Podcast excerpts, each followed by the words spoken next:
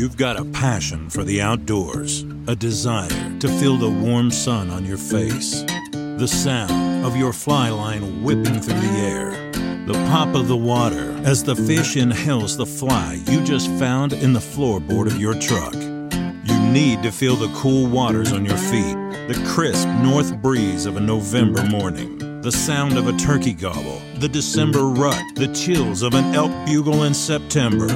It's the longing passion to chase your obsession. This is what we share. This is what we preach. Welcome to Honey Hole Hangout. What's up, boys? Yeah, that'll wake you up. Yeah, right. We're feeling like we're all feeling the tiredness. Like I can tell. So Zach looks exhausted. Yeah, but he's back to school. 12-hour days, baby, and coaching football, and he barely crawled in. Looks like he needs a nap. Yeah, I could use a nap. Well, he came in here and he ate a whole pizza. Just, I mean, that practice like wore him out. Exactly, man. I had to like go one-on-one against a couple of like linemen. Oh yeah. Yeah. You getting icy hot tonight? Did you make them look like fools? I did, but you know what? By like the fifth rep, they're getting it. They were stopping me. I wasn't going through that hole anymore. Yeah. Have you grabbed anyone by the helmet to yell at them yet? You know, no, shake them around. I tried to do that, but you'd be surprised how many seventh graders come up and are like, "My helmet's too tight," and I'm like, "I'm sorry." I'd slap him on the side of the head. I'm like, good, let's go. No. Go run a lap. No, we try to make sure everybody's helmet fits well. But, like, do you guys remember, I don't know if you played football, but, like, that first time you put on a helmet, it feels tight. You know, like, in order for it to be safe, it is. And it's uncomfortable for about 2 weeks. But then, you know, then it starts to fit. Yeah. So they're just learning that. But other than that, man, it was a blast. Like, I absolutely loved it. I love being out there on the field with the students, and they're excited. You can just tell. Yeah. So do your classroom students now call you Coach Adair? They can. Some of them do. Because I teach a different grade than I coach, like a lot of them aren't familiar with that aspect of it. So you're coaching 7th grade. Yeah. So you're coaching your students from last year. Yes, and so that's kind of fun too. Yeah. Yeah, and a little bit of 8th grade. Cool. Yeah. So, boys, what are we going to talk about? Oh, let me do this first. I'm Landon. Hi, Landon. We have Zach. Hi, Zach. And we have Gabe. Hi, Gabe. Hi, Gabe. So, if you guys were wondering who we are, that's us. And, Gabe, who's our interview later? Tim Scott. Yeah. Tim Scott from Tie-A-Thon. So, if you guys tie, start getting your vices warmed up. Even if you don't tie, this is a great opportunity to learn. Very cool opportunity. The Tie-A-Thon is and we'll talk about it later, but the Tie-A-Thon is just, you know, donations. It goes to good causes, and, you know, you're tying 100 flies as a donation of a single pattern. And yeah, it's a really cool organization.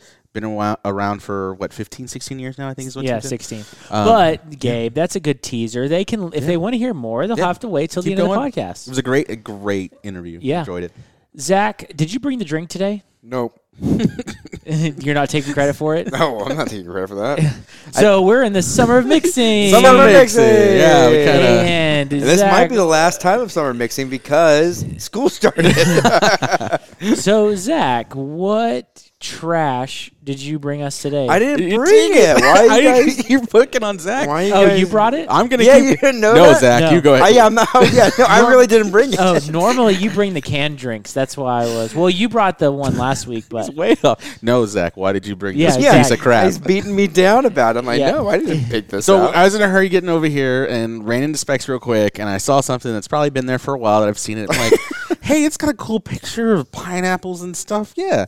And your midnight painkiller. Like, oh, yeah, heck yeah, I'm solid. I just missed the part where it said hard kombucha.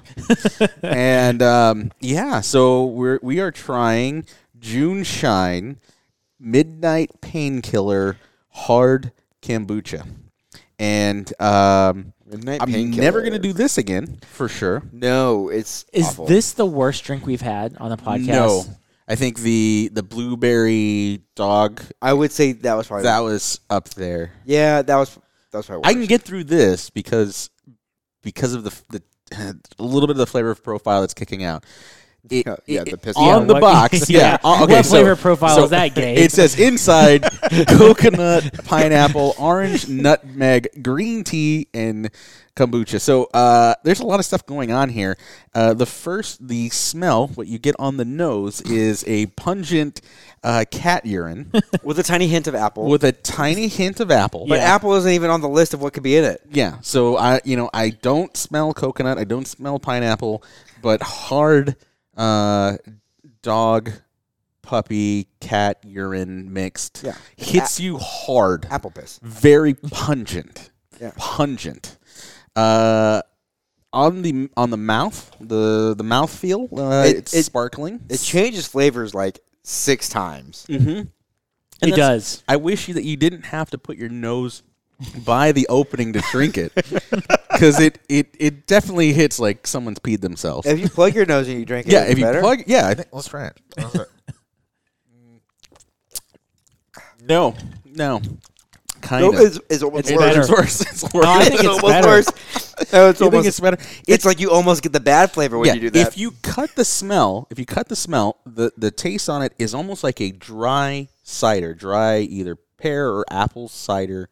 That's really sweet and refreshing. Yeah, it's sweet and refreshing. Now, when you drink, there's like a moment where it tastes okay. Yeah, and then when you swallow it. It is the...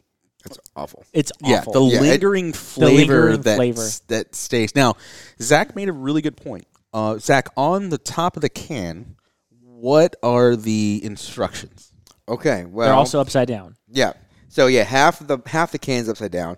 The other half is right side up. It says flip can to activate. So we all flipped, right?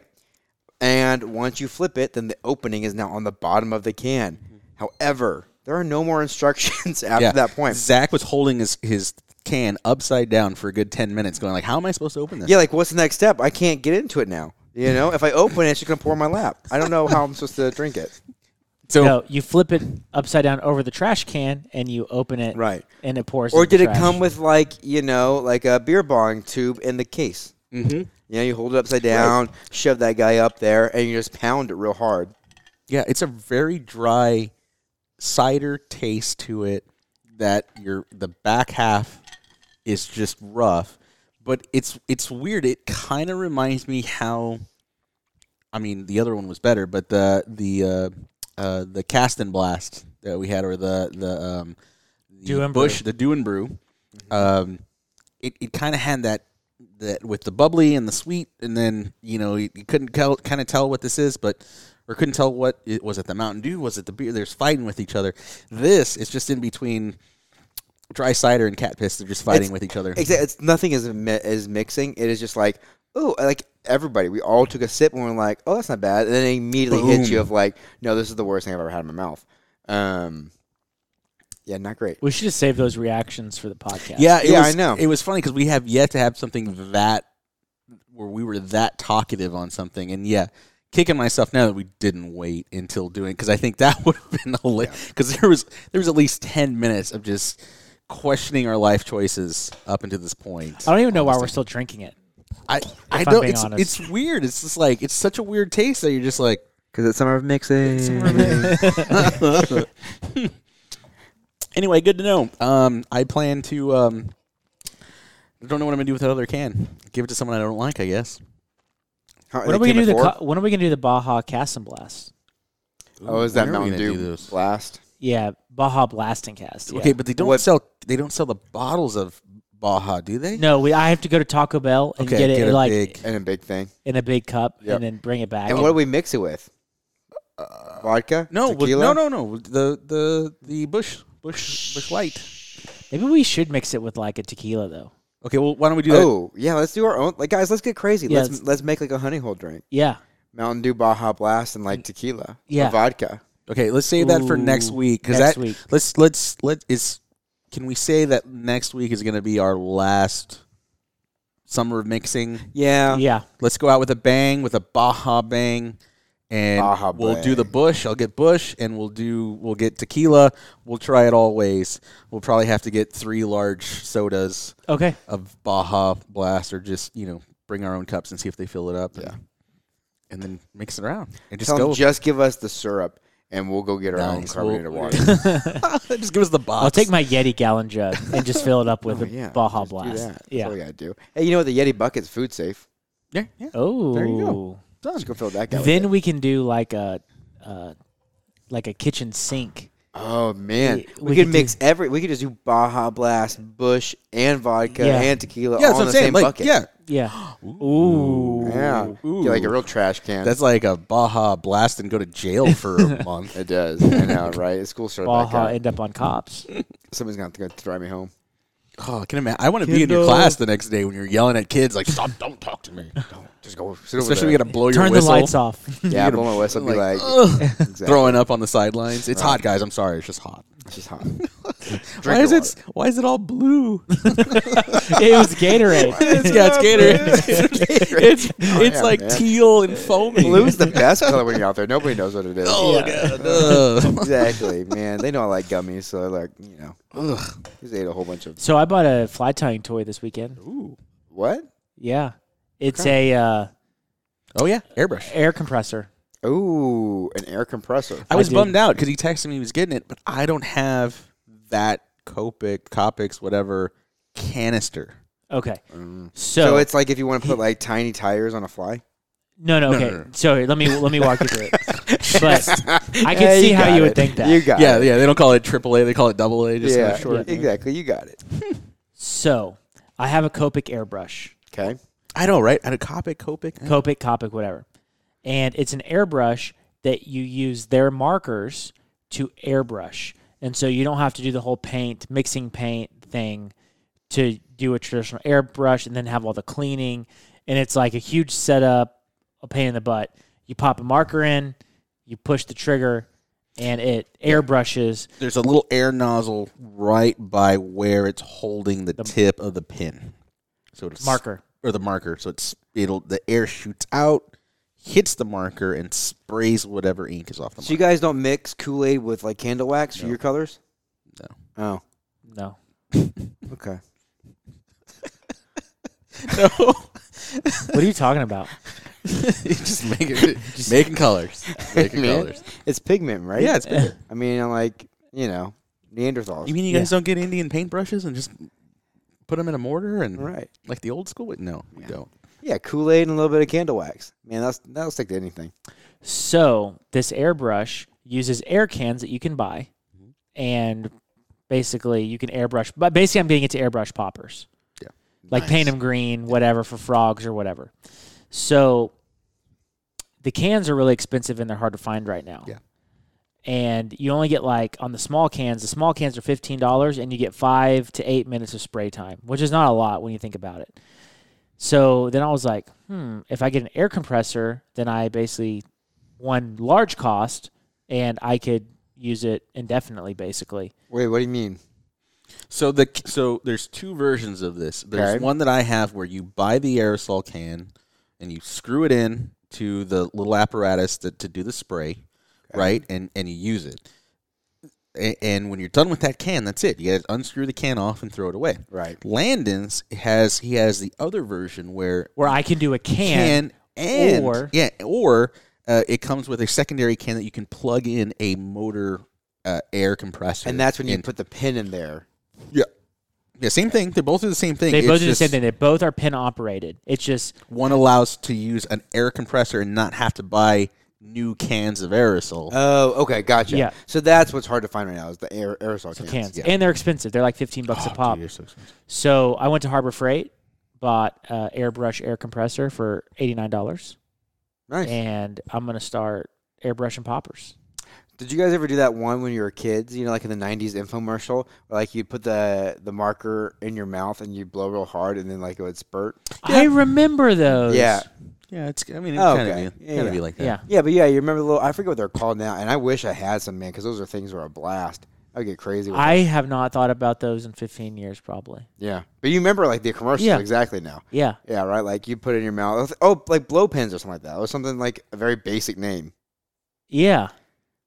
Maybe we need to get those and tie flies with them. Oh, man, I could tie up some bomb flies with a blow pen. What happened to Zach? Oh, he passed out because he was just blowing too hard on him. He was inhaling markers. That's crazy. I'm trying to look at it. Okay, all right. Blowpin. Hey, they got them at Walmart for $19. Are they still making those things? Amazon has it for $15. Blow airbrush pins, and it's exactly that. It looks like a pin. It's got ink on one side, and then there's a little like 8-year-old that literally looks like he's inhaling drugs, but it's him spitting out or blowing out on the pin itself. It looks like he's snorting a line of coke. It looks like he's snorting a line of coke. No, for sure. Yeah, you guys want to see something that's real? Like bring it real back. Right, Mr. Bucket. No, what is this? Oh, is that it? That's the blowpin guy, dude. That's crazy. And he's got the stencils. Did you guys ever order any infomercial toys? Nope, I got Zoo Books for a while. Yeah, Zoo Books. Or what they're called? Or like highlights? I don't remember those. Zootimals, animals. Oh, it was like did it have like the little hologram that like turned or it.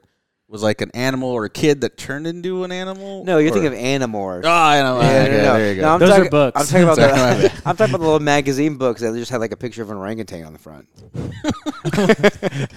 And what does said orangutan do? It's just there? Just like it's just a magazine. Like is a magazine or a folder? It's not going to dance. It's just a piece of paper. And you paid for that? Yeah. Or your parents paid for that? Yeah, man. That was great. I don't know, but I think I'm getting these blow pins. This could be a good YouTube video. This is pretty neat. Yeah, guys, Zoo Books. Look, see? Look at that thing. Doesn't that bring you back? Don't you remember those? Oh, yeah. Yeah. Okay. So was it just a magazine you could read? Yeah. Huh. It was called Zoo Books. It had pictures on the front. Sometimes orangutans. Sometimes like rhinos. Is that what got your interest in creatures? Probably so. Guys, there's only two. That's my little thing. Zoo Books. We should make a little tiny like kids book called like Boo Books. There's only with cryptids. There's only two left. There's only two left in stock of these blow pins, and I think I'm gonna buy one. Get it live on the podcast. Gabe's on Amazon. Well, and then we'll have a competition: blow pins versus Copic.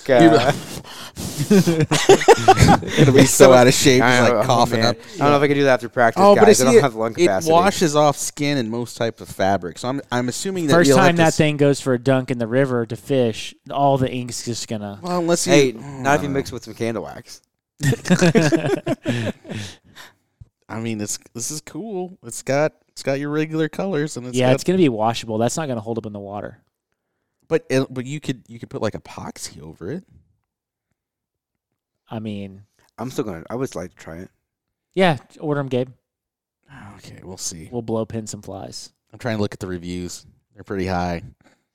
Yeah, because the reviews say kept my kid occupied for 4 hours, and I got to actually do what I want. Exactly. None of those are fly tying reviews. You know, having like a unibrow. But see, yeah. So maybe that's what we do. We get a crappy review, and we're like, this does not work for fly tying. It washed off immediately in the river. Oh, well, there's one. Here's a negative review, but it's in Spanish, and I can't read Spanish. So there you go. Don't let the name fool you. I don't speak Spanish. Did you pick up on the tone? Did I do what? Did you pick up on the tone? It said los. I got that far. And then there's some other words with a bunch of E's and S's and I's and random squigglies that I have never heard of. Zach, how was the baseball game? Yeah, it was fun. Yeah. We went to Denver the weekend before school started. I know. That's what I was like when you told us last week. I was like, oh, man, are you sure? So, yeah, man. Talk about the trip, and I want to know how the first day went coming off that trip was. No, it was fun. We actually got back around 4 on Sunday. Oh, okay. Not bad. Yeah, so not bad at all. We actually were able to, like, decompress and everything before the first day. But it was such a fun game. I mean, Colorado this time of year can be really hot, but it was, like, high of 80, really nice at night. It rained a little bit at the game, but not bad. So we saw the Giants play the Rockies. I'm a big Giants fan. And it was such a fun game. The people around us were mostly Giants fans.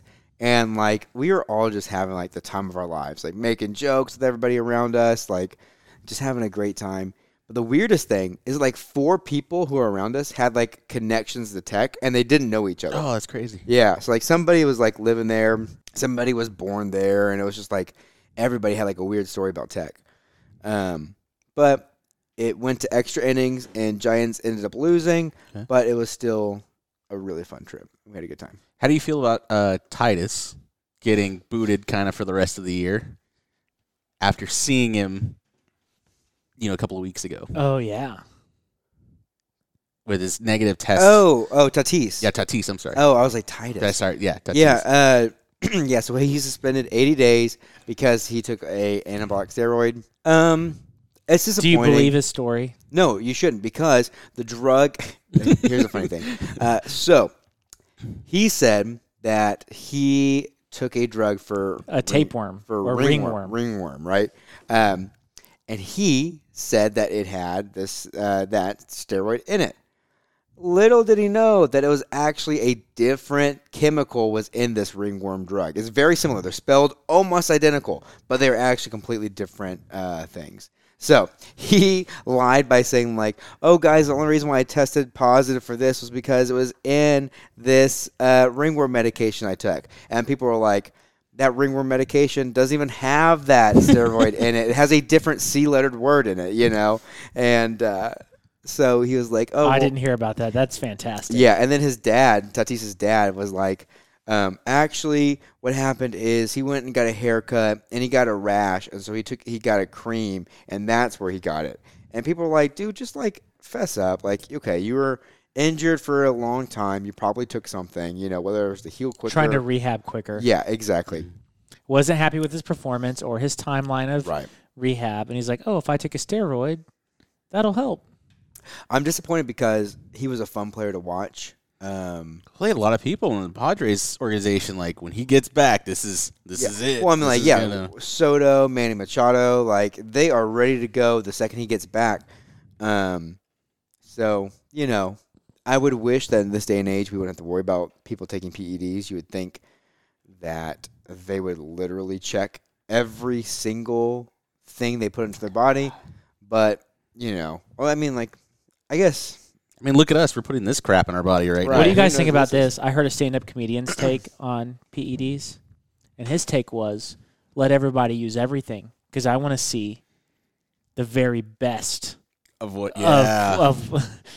Let's be honest. The Sosa McGuire days, that was fun to watch. Barry Bonds, fun to watch. That was fun. Watching Lance Armstrong win all those Tour de France. Right. Francis. Yeah, exactly. That was fun. In fact, I was watching Dodgeball last night, where he tells LaFleur, he was all like, I didn't quit after getting brain, testicular, and everything else cancer. Yeah. We watched Dodgeball this weekend, too. Heck, it was fantastic. Oh, I haven't watched that in a long time. There's so many good, little jokes that I've never picked up on. Yeah. That I picked up on now that as I'm, a little bit older. Adult. Yeah. I need to watch it. Me and McKenna, we loved it. Yeah, I saw it last night. It was solid. But yeah, that would be, I don't know, it would be fun. But it's been fun to watch some players, especially the Angels guy, Ohtani. Yeah. Oh man, Aaron Judge before the Yankees had a big slip, but yeah. So there's still some, but it's just not those races like they used to be. However, did you see the news today? The Angels are actually going to start looking into selling the franchise, the owners. Yeah. How much? Billions of dollars. Honey hole money. Honey hole money. Ooh. Yeah. Oh, boy. Man. Honey hole crew is owner of a baseball team, and then we also have a fishing podcast. Exactly. Kombucha night. Here we come. First 1,000 fans. It's a free alcoholic kombucha. No, but just in case if June Shine is listening, we will take anything that you would like. If you want to go ahead and... I'll see if any suggestions to make it better. Pour it out. Yeah, is that what we should do? I don't know. This might clean whatever pipes you guys have got in the house. You know what? I actually like kombucha, though. I've never had it. Oh. So I couldn't tell you, it's what it is. It's pretty good. Is it like this? Is there, a random I don't think I've ever really had kombucha. There's different flavors of it. Now, we just had pizza from Little Caesars, and now I feel with this, I thought it was, a digestive thing as well. I'm kind of concerned about what the drive home. I'm worried my stomach. So it's actually it just promotes positive gut health. It doesn't throw so much bacteria in your stomach that you're just gonna be like pooping your brains out for days. You know, you really clean it out. But do they consider having Little Caesar's pizza? Yeah. I mean, Zach, you and I have to drive home. Landon just gets to roll in the bathroom here. And let's just say there was an emergency that was going to happen in 5 minutes that hit all three of us at the same time. There's only two toilets in the house. Dude, you got a big backyard. Yeah. I don't look like Cliff. I need a proper toilet. I guess I'll use the tub. He's got some buckets in there. Well, I've used the bucket. Okay, I can handle it. The Yeti bucket's food safe, apparently. It is food safe. But maybe not after that. Did you mix Gatorade in that? I cleaned it out. I cleaned it. Did you do anything in Colorado other than go to the baseball game? We were there for such a short amount of time. We literally flew in at midnight on Friday, woke up. We did go to brunch with my brother and my mom and stepdad. And then pretty much after that, we went back to his apartment, walked his dog, and then went to the game. The game started at 6, and we got a drink before, and it was good. Nice. And then we woke up that morning and left at 7. Yeah. So no fishing. You didn't sneak some fishing into your Colorado? No, that was one thing I wish, but also I was not wanting to extend that trip. I was just I want to go for the game, see some family, but at the same time, I need to get back to get ready for the first day. Yeah. Yeah. You went fishing the weekend before, though. I did, yes. So I actually went fishing twice the weekend before. John, a buddy of mine who we have been fishing quite a lot this summer, he is also a teacher, and he was like, hey, let's have one last hoorah before the first day of school. And I was like, let's do it. So we had plans to go. And then Kendall told me, she was like, oh, I wanted to go on that Sunday with you, And I was like, tell you what, me and you can go Saturday night and then also go with John on Sunday. And so Kendall and I went Saturday night. We didn't do great. We probably caught 5 or 6 fish between us. Okay. A few panfish. I think we both caught one bass. And then the next morning, though, I went out with John, and, dude, we killed it. We caught probably 35, 40 fish. We probably caught more than that because we both probably caught 12 to 15 bass. And on a mix of stuff, right? We were throwing streamers. We were throwing poppers. We were throwing... those little foam minnows that are kind of a little curve shape? Yep. Yep, so we were throwing those. Wiggle bugs. Dude, those things killed it. Really? Yeah, wiggle bugs are great. Yeah, they're the perfect size. Man, they were it's the cylinder foam. Nope, it's flat foam. Okay. It's that is bent up and down like a gurgler, but instead of folding it back and tying it in, you punch a hole through the middle of the foam, and it's pointed down into the water. What's it called again? It's a wiggle minnow. Wiggle minnow, okay. We need to tie some of those up for the YouTube. Well, mine was more of a cylinder. Was yours a cylinder? Yeah, but it was kind of bent. I've seen them both ways. I was going to say, I've seen the one with the cylinder, and the cylinder isn't straight. In the middle, it's kind of humped forward. Yeah. Yeah. Yeah. Okay. So we were throwing those, and dude, we killed it. And John, he hooked into probably the biggest bass I've seen on the quad. I kid you not, it was a huge largemouth. Size estimation? Okay, so that's the thing. He fought it for a while, and it was hugging the bottom, and I was like... You sure it was not a catfish? No, so that's... Okay. I was that's my thought. I was maybe that's a catfish, but we were throwing poppers, right? Tiny poppers. Yeah. And I'm that'd be weird. So it's hugging, he's fighting it pretty well, and then all of a sudden, he gets it to pull up. That thing... comes out of the water, right? Lunges up, and it was a largemouth. It probably got that far out of the water, and probably still had a good maybe 30 to 40% of its body in the water. And I know you guys can't see, but Zach's literally a 5-foot difference between his two fingers. It's his crazy. Two hands. On how high this fish jumped. It's the Nessie of the quad, .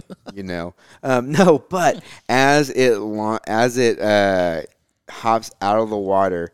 The hook pops out. And, literally, it was, at his thigh. The fish was, touching him. And it comes out. The hook pops out. And did he grab the leader? He did touch the leader. So okay. I told him, I was like, dude, that's a fish caught. Yeah. But he was still so upset. It's really not. He was like, He was like, dude. He was like, I've never wanted a fish more. I've never wanted a picture of a fish more. Leadering a fish, quote unquote, counts, but it never feels like it counts. It never feels like it counts. So it doesn't count. Yeah. It doesn't. I mean, if you don't feel like it counts, then it doesn't count. Yeah. Okay, that's all that matters. Yeah. So, yeah, so I felt bad for him just because of that. I mean, sorry, I'm giving you a dirty look because I'm still drinking this can. Yeah, you did give me a dirty look. I was like, all right, whatever. No, Gabe's like, I've leadered plenty of fish that I counted. I only feel bad about it. Yeah. Hey, when you Euro nymph, you have no fly line. It's all leader. I don't want to touch those slimy scales. Yeah. He Gabe LDRs all of his fish. In fact, he just takes his nippers and cuts it right there. That's why he ties up so many flies. Done. You just grab the leader and give it slack. So and I don't even have to reach the leader outside of the rod because you're using a 25-foot exactly. Leader, so I can just grab it right above my hand, and it's landed fish. Oh, man. Hashtag Euro nymphing. So, that sounds like a good day. Is that spot you've been going to? Yeah. Which we will go. We need to go. Because it's like fantastic. It's like one of the only spots in the Guam that's holding a good amount of water. Let's do it. I fished with Grant on Sunday. How'd that go? It was great. We took his boat out on Canyon Lake. Did y'all see anything cool? Well, I caught one bass. Okay. So let's just get the fishing aspect out there. Okay. Caught one bass. We got rained on a bit. Okay. But lakes are kind of hard. Like fishing lakes isn't my favorite because you got to know the lake. Grant is doing a great job of learning it and be like, hey, I catch fish here. This is what we do, and he's figuring out. But lakes just take so much longer to learn. There was one moment that was funny. There was on the bank, there was an animal, and he's like, "Hey, is that a baby fox or a baby deer?" I thought the animal was talking. No, he's like, "Hey, is that a baby fox or baby deer?" And I'm like, "Dude, that looks like two raccoons." Uh-oh. And he's like, "No, that's a baby deer." And I'm like, "Dude, I'm 100% sure those are two raccoons." Well. We were both looking at different sets of animals 20 feet apart from each other. There was a baby deer and there were two raccoons, but we both thought each other were crazy for 2 minutes. We were arguing back and forth. How the hell do you think that's a raccoon? I was like, dude, how do you not see those? Those are two raccoons. They're moving in opposite directions. There's no way that's a deer. And he's like, no, it's a baby deer. I'm like, dude. Are your glasses on? Or we went back and forth, and we finally decided to go closer. And I think at one point, one of us caught the other one's like, "Oh, dude, we're not even looking at the same animal." Oh man, that's crazy. Funny. Yeah. And then we went to there's this lunch spot on the lake where you can actually just pull your boat over and go to lunch. Oh, nice. That's cute. And you can dock it there and then walk up to the restaurant. We did that. That was cool. Had burgers overlooking the lake. And, it was a good day. I took the drone out, and it was weird because I was like, man, I'm going to get some sweet footage of your boat running on the lake. And, at our level, there was no wind, but I took the drone up to get, a good shot. And apparently the wind above us was just howling, and the drone was just fighting it hard. And then I got the footage back, and the footage is not great. Not great. It was kind of weird flying it because the drone was struggling. But it was one of those, it was weird because we're it doesn't feel windy, but then the drone is just getting pushed all over the place. But yeah, so that was cool. We had a good time, man, just hanging out. I mean, half the time, the best parts of fishing is just hanging out with somebody, getting to know them, having the conversation. We had great conversations on the boat, talked about all kinds of stuff, and just had a good time, so...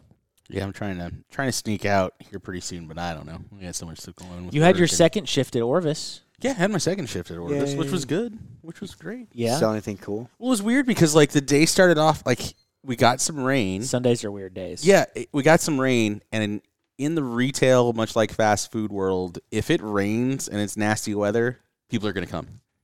They're just really? Yeah, it's just the weirdest thing.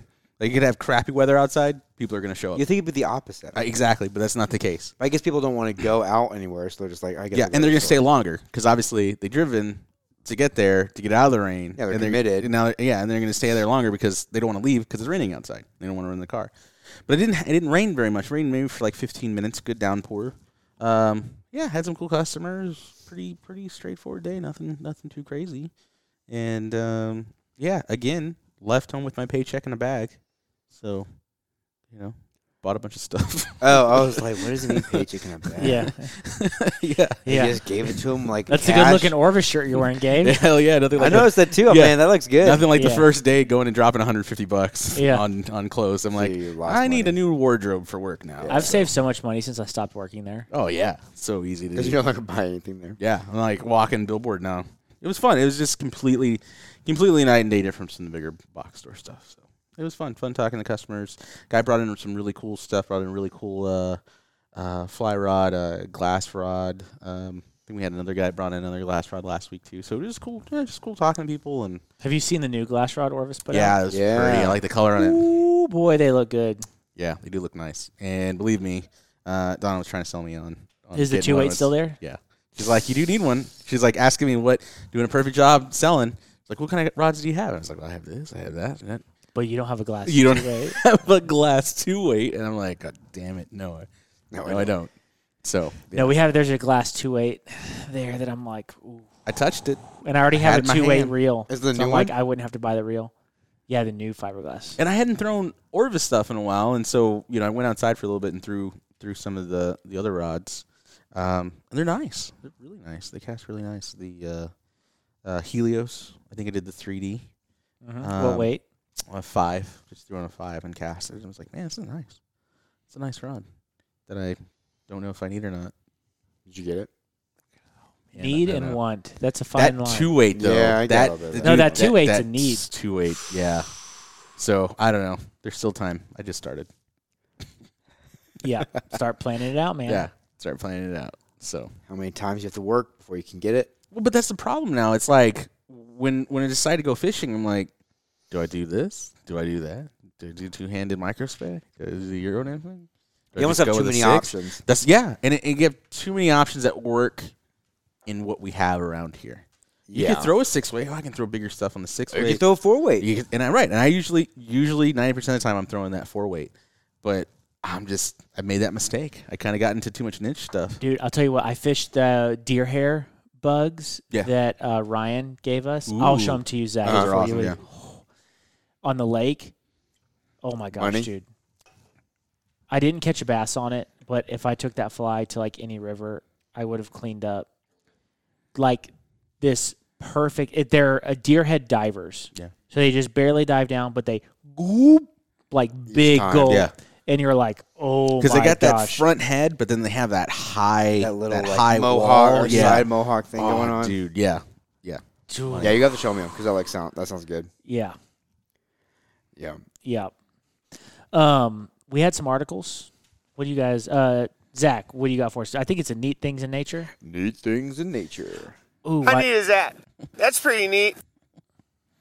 Yes. Oh, well, I looked where I had it, and it's Zoo Books. So give me a second to pull it up. It's Zoo Books and Blow Markers. Zoo Books and Blow Markers. All right, so yes, there has been a crazy discovery here in Texas, and that is up near Dallas, there is actually, because of our drought, that scientists have discovered a perfect trail of dinosaur tracks. Perfect trail. Perfect. So... after their severe drought, it was found at Dinosaur Valley State Park. Okay. It has been buried under layers of sediment. Now, the park is located southwest of Dallas. Now, whereas we've all had droughts this summer, let's see, what else is... The river has dried up completely in most locations, allowing for more tracks to be uncovered in the park. Stephanie Salinas Garcia from the Parks Press told the news. So these newer tracks are underwater typically and are commonly filled with sediment, and that means that you can't really see them because if you know what sediment is, it is like grainy sand and mud and rocks and stuff like that. So it actually fills the tracks. The tracks date back almost 113 million years, and they belong to two species, a theropod called Acrocanthosaurus and a sauropod called Sauroposeidon. Let's see. The first one is about 15 feet tall as an adult and can weigh 7 tons. It's crazy how heavy dinosaurs weighed. And the Sauroposeidon would be about 60 feet tall and weigh about 44 tons. Let's see. With the upcoming rain, they are anticipated for them to be covered again. Always depends on the amount of rainfall in the area. And well, shoot, Dallas got 8 to 15 inches of rain. Yeah, well, and right now with everything going on too. So, yeah. So, pretty interesting. I think dinosaurs are cool. Have you guys been to Government Canyon? Yes. Yeah, and you see the dinosaur tracks there? Yeah, it's sweet. I have not been there. Haven't seen the deal. It's cool. No, I really like that. Also, in case you guys have a Twitter, there's an account right now that is putting a Velociraptor in a bunch of different movies, and it is hilarious.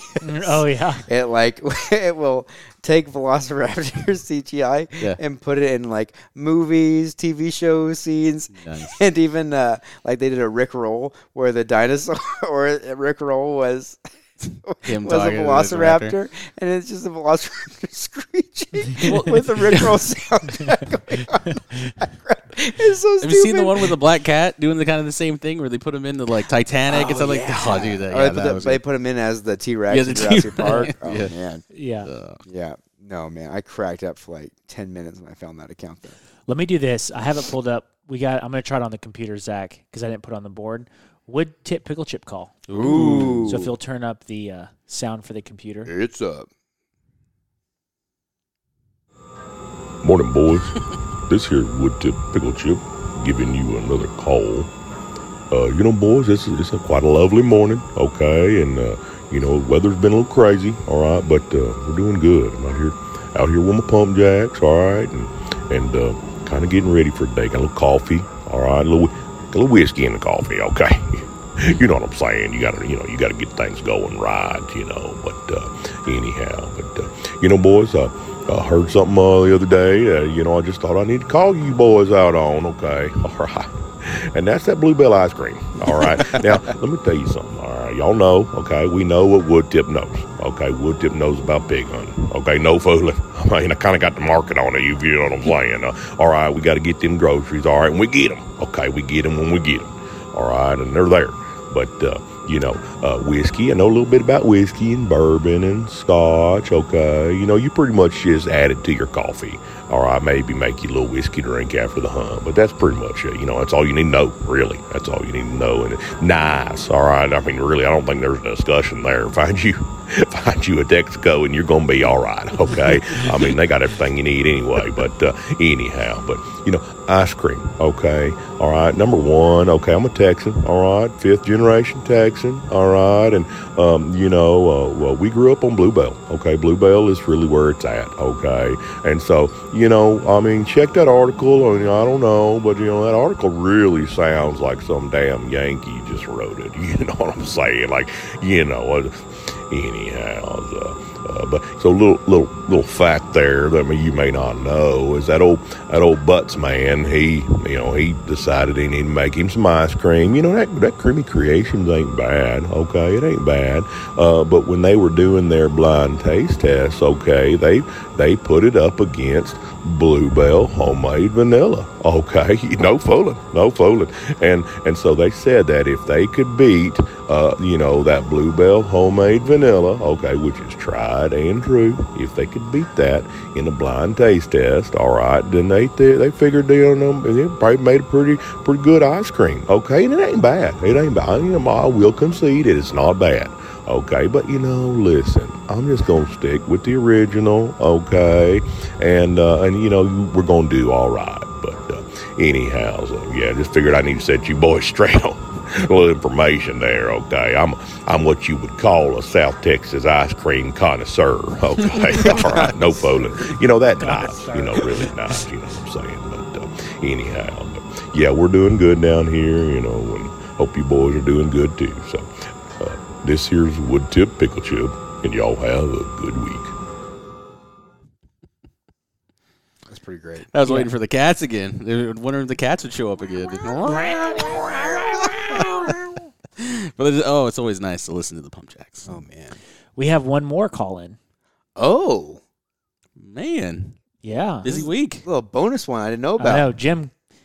Oh, good old buddy Jim sent us a call. Yeah. This is regarding our conversation about do fish feel pain, PETA, is it ethical to catch and release? Okay. So. Landon, Zach, Gabe, you guys touched on a hot button issue with me regarding your posting.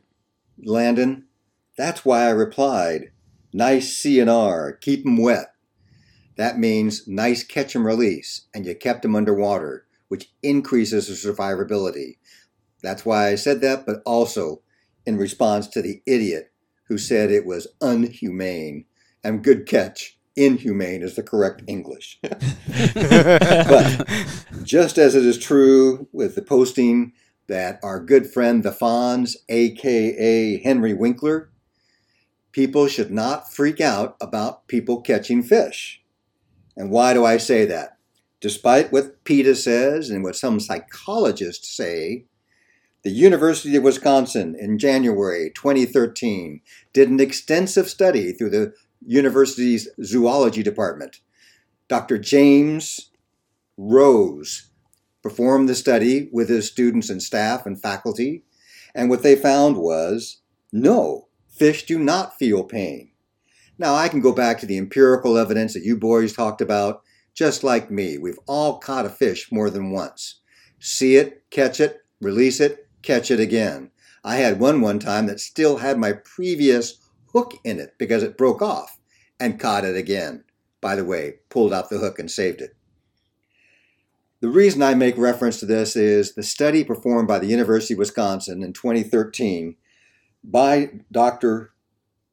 Jim Rose specifically injected acid as well as bee venom into the rainbow trout. And they said that within minutes, there was no change in behavior whatsoever. Their point of view is that fish do not feel pain. They frankly said they don't have the sensory receptors. In simple words, they don't have a brain big enough to feel pain. So no, I have no problem at all with catch and release. I strongly support it. As a conservationist, I support it. And as I pointed out to you, Landon, keep them wet, meaning the more you keep it in the water, the less you pull it out for the so-called hero shot, the more the chance of it surviving increases. But as far as pain, I'm not bothered for 1 second about that because scientific proof says fish don't feel pain. Oh, do you think I can read more about that in a zoo book? I think they should drink some of this June Shine kombucha and see if they don't feel pain. I was acid. That'd probably be better than drinking this. I was listening to Jim talk and I drank. I was like, oh, that's cool, and I didn't pay attention. I drank some more. I was like, oh God, no. But that's it's very interesting. That actually is. Yeah, I had not read that, had not heard that, so that is good to know. But you know, how many times do we see guys pulling up fish that, man, they've been clawed by a hawk or something. And they don't care. They just keep doing what they're doing. Yeah, it's amazing. Yep. Oh, I did have an experience with a glue trap. I feel like I need to share before. Well, you don't have it on you, so obviously you got it with the glue trap. Yeah. Ooh, you got some mice at the house? At school? No, at school. We just have some bugs in our garage and our home, right? And so, our exterminators put some glue traps out. And, I'm thinking, they're just going to get spiders. They're just going to catch some, roaches. No. So I go out there the first day, right? And I see, a little gecko on the glue trap. Right? Okay. Yeah, we have them all over our house. But those are cool guys, I love the geckos. Yeah. They can live. They can be inside. I don't care. Right. Yeah. So I ripped apart the glue trap. I tried to save him. He lost his tail in the process. Okay. But he's... Did he feel it? I don't know. He bled a little bit. Yeah. I'm just happy to get off. Yeah, I mean, he's probably okay. Probably not. I mean, I felt pretty bad trying to do that. So I threw that one away. And my dad's there. The glue trap, not the glue trap. The glue trap. No, I put the gecko in the corner of my yard, and I gave him a little bottle cap full of water.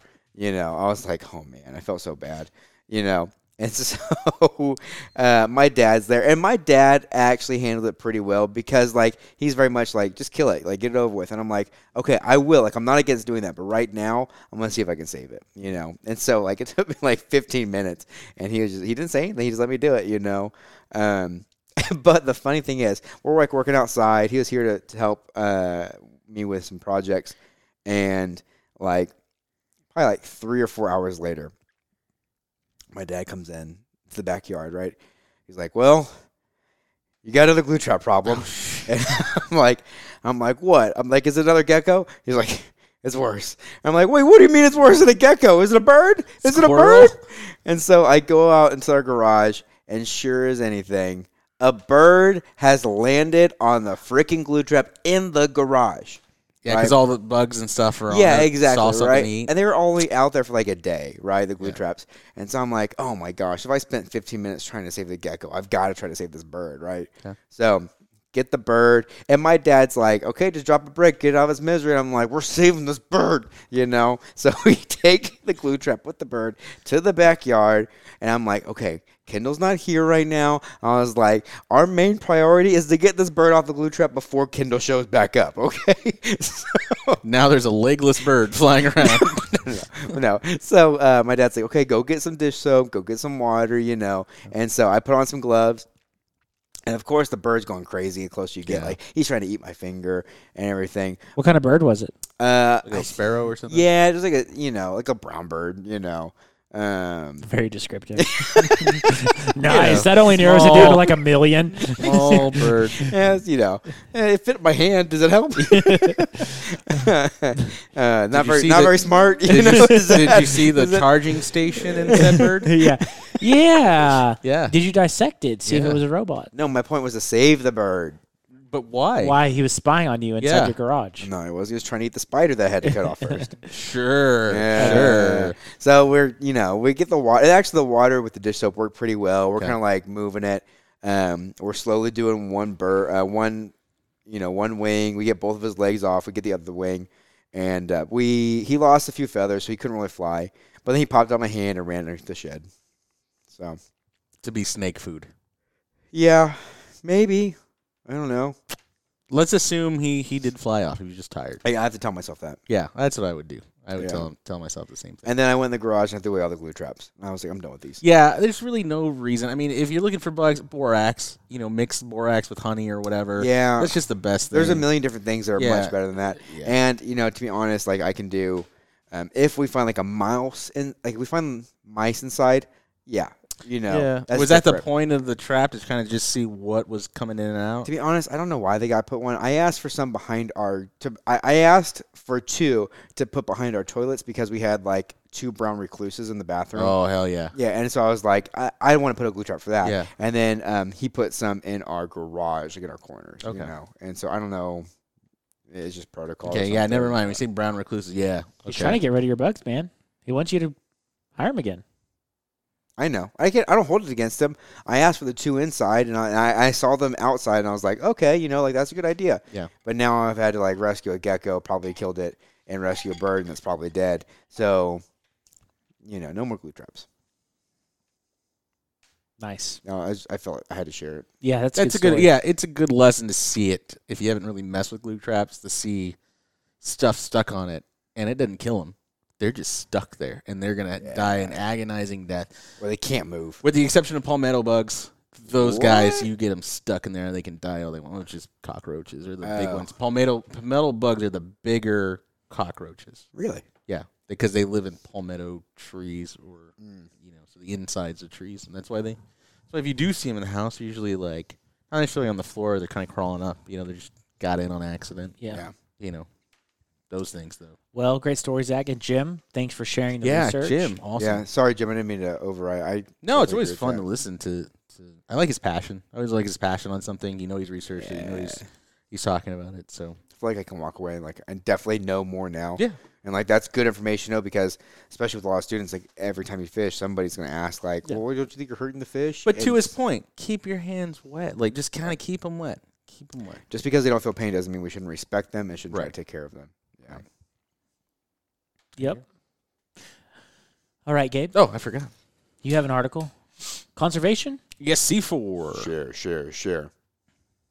Oh, I framed animals before. I framed a raccoon for opening a Christmas present. And I framed a bear for eating out of the garbage. Goes from Austin news source here.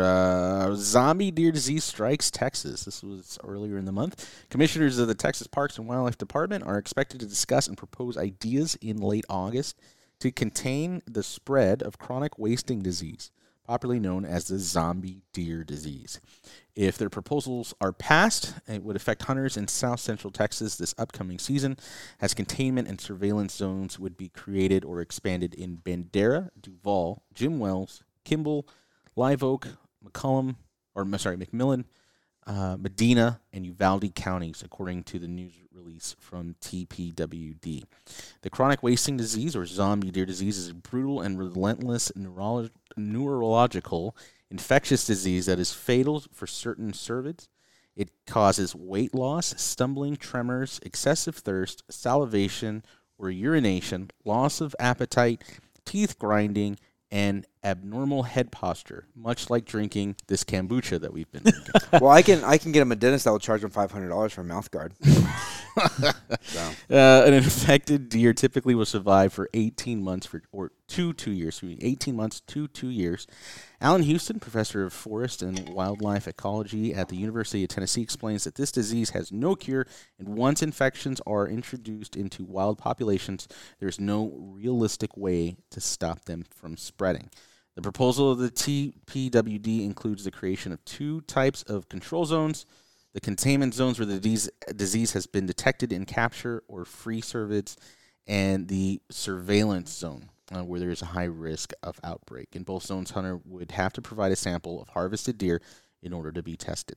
So, I mean, I've done some hunting in the Dehannis area, and you do see on your way in, stopping points for the testing. Yeah. The head testing. So I've heard multiple things, like they brought in some deer on a high fence part, and those deer came in kind of contact with some deer that were outside of the fence, and that kind of spread some stuff. And in that whole Uvalde area, it's kind of a bigger deal far out. You know what? We need to get a CWD expert on the podcast. Yeah. Well, the thing is, it's such a freaking hot topic that not many people want to talk about it. Yeah, because we had a contact with... We've had some connections in the past with CWD experts, and no one is willing to get on a podcast. Either that, or they just don't want to talk about it once they're on, Yeah, because it is... I mean, like, it's an issue. It's millions of dollars and people's livelihoods that's at stake, I mean? And nobody wants to speak on behalf of the experts, or generally employees of Texas Parks and Wildlife, and nobody wants to either put property owners on blast or put so-and-so on blast, or you got to be extremely careful with it. But this is the issue. We're paying into this. Right, but typically, I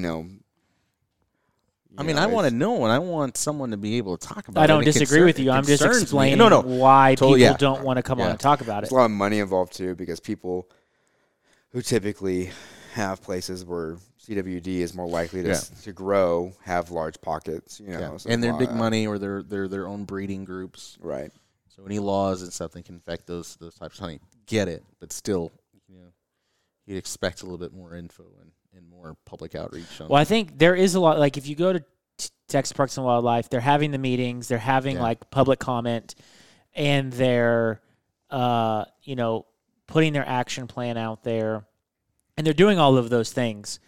But coming and sitting down with us is unpredictable. What type of questions are we going to ask?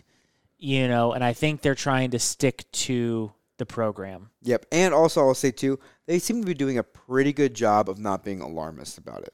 Like, they're worried about it, right? They are making sure we have our stations. They are trying to get information out there, but they're also not at the point right now where they're saying, like, it's the end of the world. Like, this is the end for hunting in Texas, because it's not right now, you know? And even in other states where CWD is much more prevalent, like, they still hunt. So here's the next question, because this kind of happened to us. We were thinking about it. Like, we were outside of that area, but yet on the way in, there's the free testing. would, if you shot a deer up in that area, knowing that it's still in a region that really isn't, you know, affected yet, but it's on those outskirts, would you take your deer in? Because I don't think it's overnight they're going to tell you. I think they got to send in for stuff. I didn't think it was right away. No, it takes a while. Right? So then you're going to send your stuff to get processed and all of that, and if you found out your deer had it, would you still eat your dry sausage? If I found out it had it, no, I wouldn't. Now, if to answer your first question, though, like, would I drop it off? I think it depends on the deer I shot. If it looked like a very healthy deer, I probably wouldn't, realistically. Unless it was mandatory. Like, obviously, if it's the law to stop and drop it off, of course I would. But it's not. But if it's in some counties, it is. Some counties, it is. If I was in a county adjacent, if the deer looked healthy, I probably wouldn't. If it was a smaller deer or a deer was acting a little weird for whatever reason, I might. I still don't know if I would entirely, because it's also kind of like ignorance is bliss sort of thing. You know, it hasn't made the species jump yet. Do you want to be that guy? Like Zach Adair. You know what? The guy that made patient the species jump. I got to die at something, right? Dude, I guess, forever. You'll live forever in that history of chronic wasting. You'll live forever in Texas history, right? And Texas isn't going anywhere. You'll be a smiling picture of you, right? Just with a thumbs up with your deer, like, this is Zach. Think about how many listeners we would get if you were patient zero for... Oh, shit, yeah, man. It'd be great. I know. Joe Rogan, here we come. Yeah. it'd be me and Landon, and then Zach's like tied up in the corner salivating with his head down. Gabe, you're going to have to run the board today. Right. Yeah. You guys have seen Shaun of the Dead? Yeah, exactly. You know, he goes out, he's locked up his friend. Yeah. At the very end, so they can play video games. He's like, don't bite me, you're fine. That's how it'll be. You guys would just have to like walk, you know, hold me down, put my headset on each week, you know. We'll bring the podcast equipment to the hospital. Exactly. Yeah. Hi, Zach. How'd your weekend go?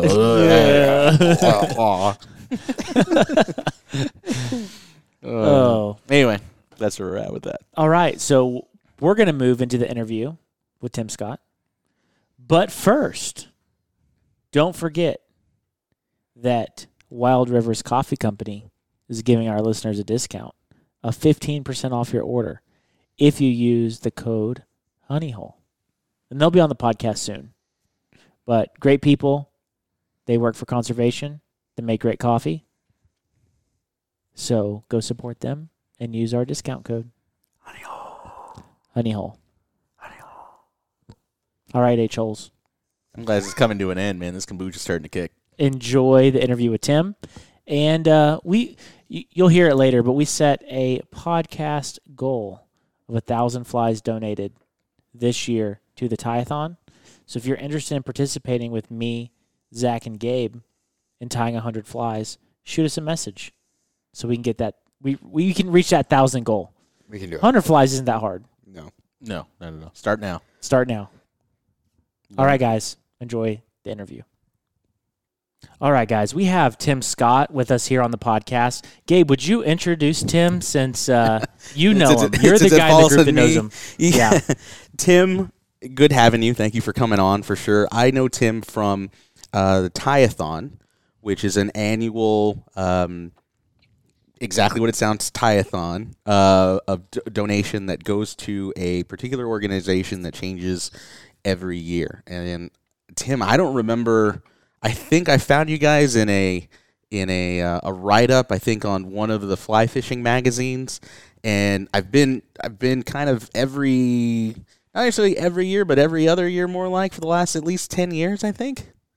Yeah, absolutely. So, yeah, it's been a cool thing, and tying and donating, and then the shirts have been awesome as well. So I have been repping your shirt here in Texas, so know that. I know there's a couple of folks that donate and send stuff up to you as well.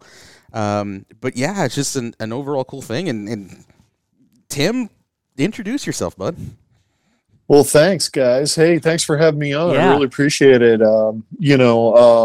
This Tie-A-Thon thing is getting out of control a little bit, which is a good thing. Is it too much for one guy to handle?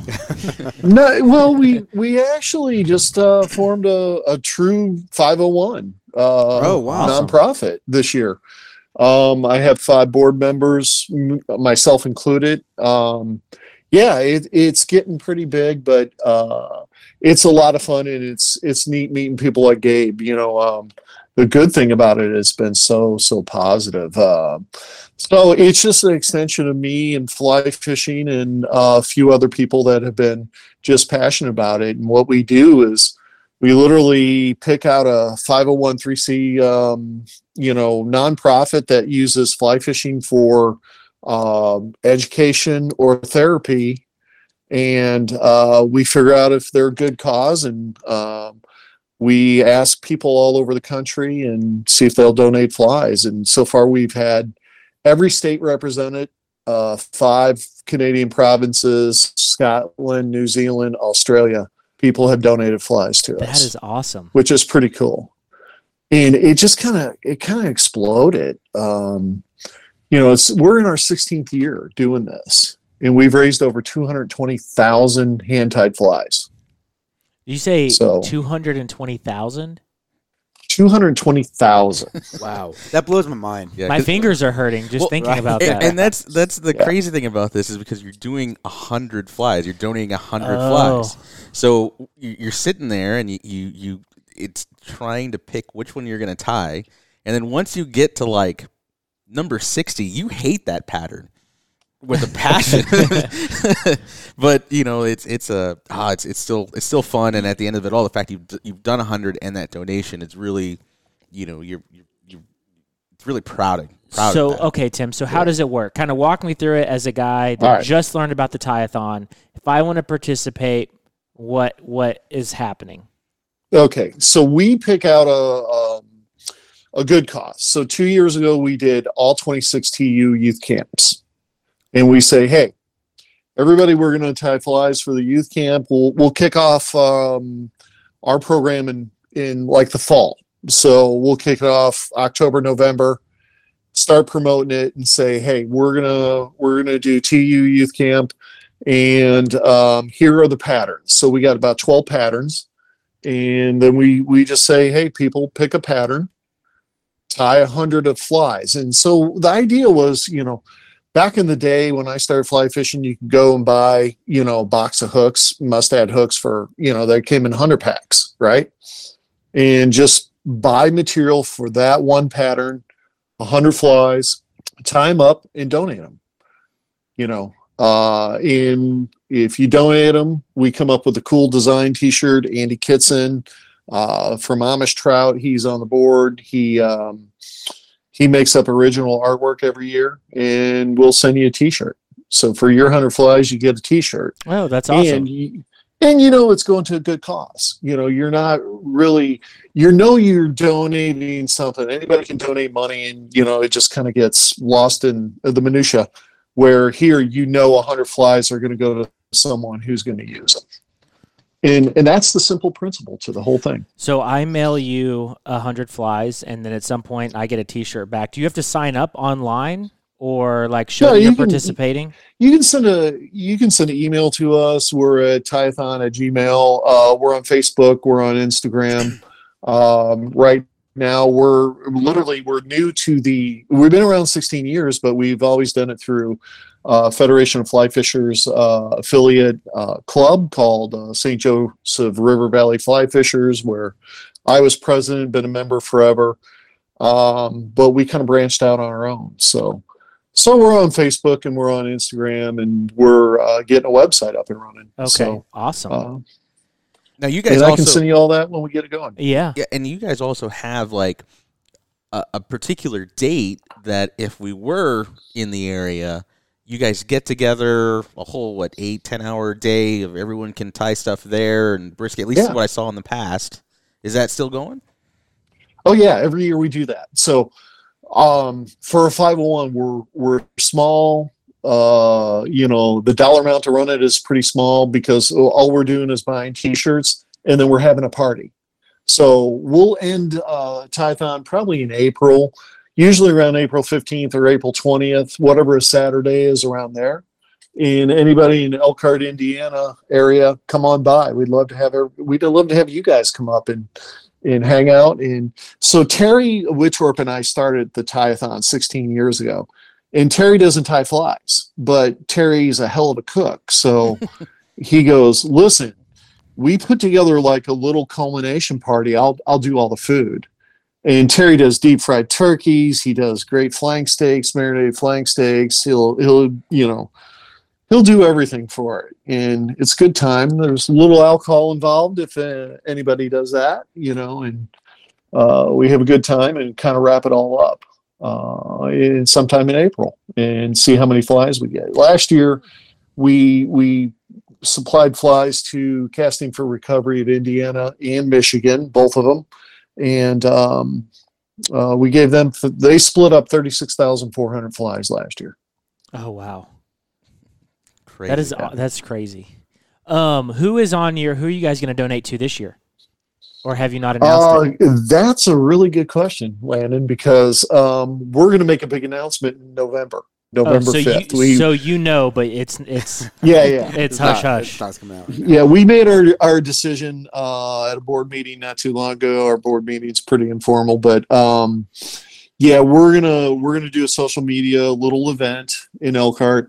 We're actually going to do a fundraiser. We're going to be selling, since we're now a nonprofit, we can't just rely on fly fishing clubs to donate money to us. We're doing a little fundraiser. We're going to raffle off a Winston air rod and some Yeti stuff and a couple other things. We're going to have a little event for that to kick it off. I think that's going to be November 5th, but we can give you all the info on that. Yeah.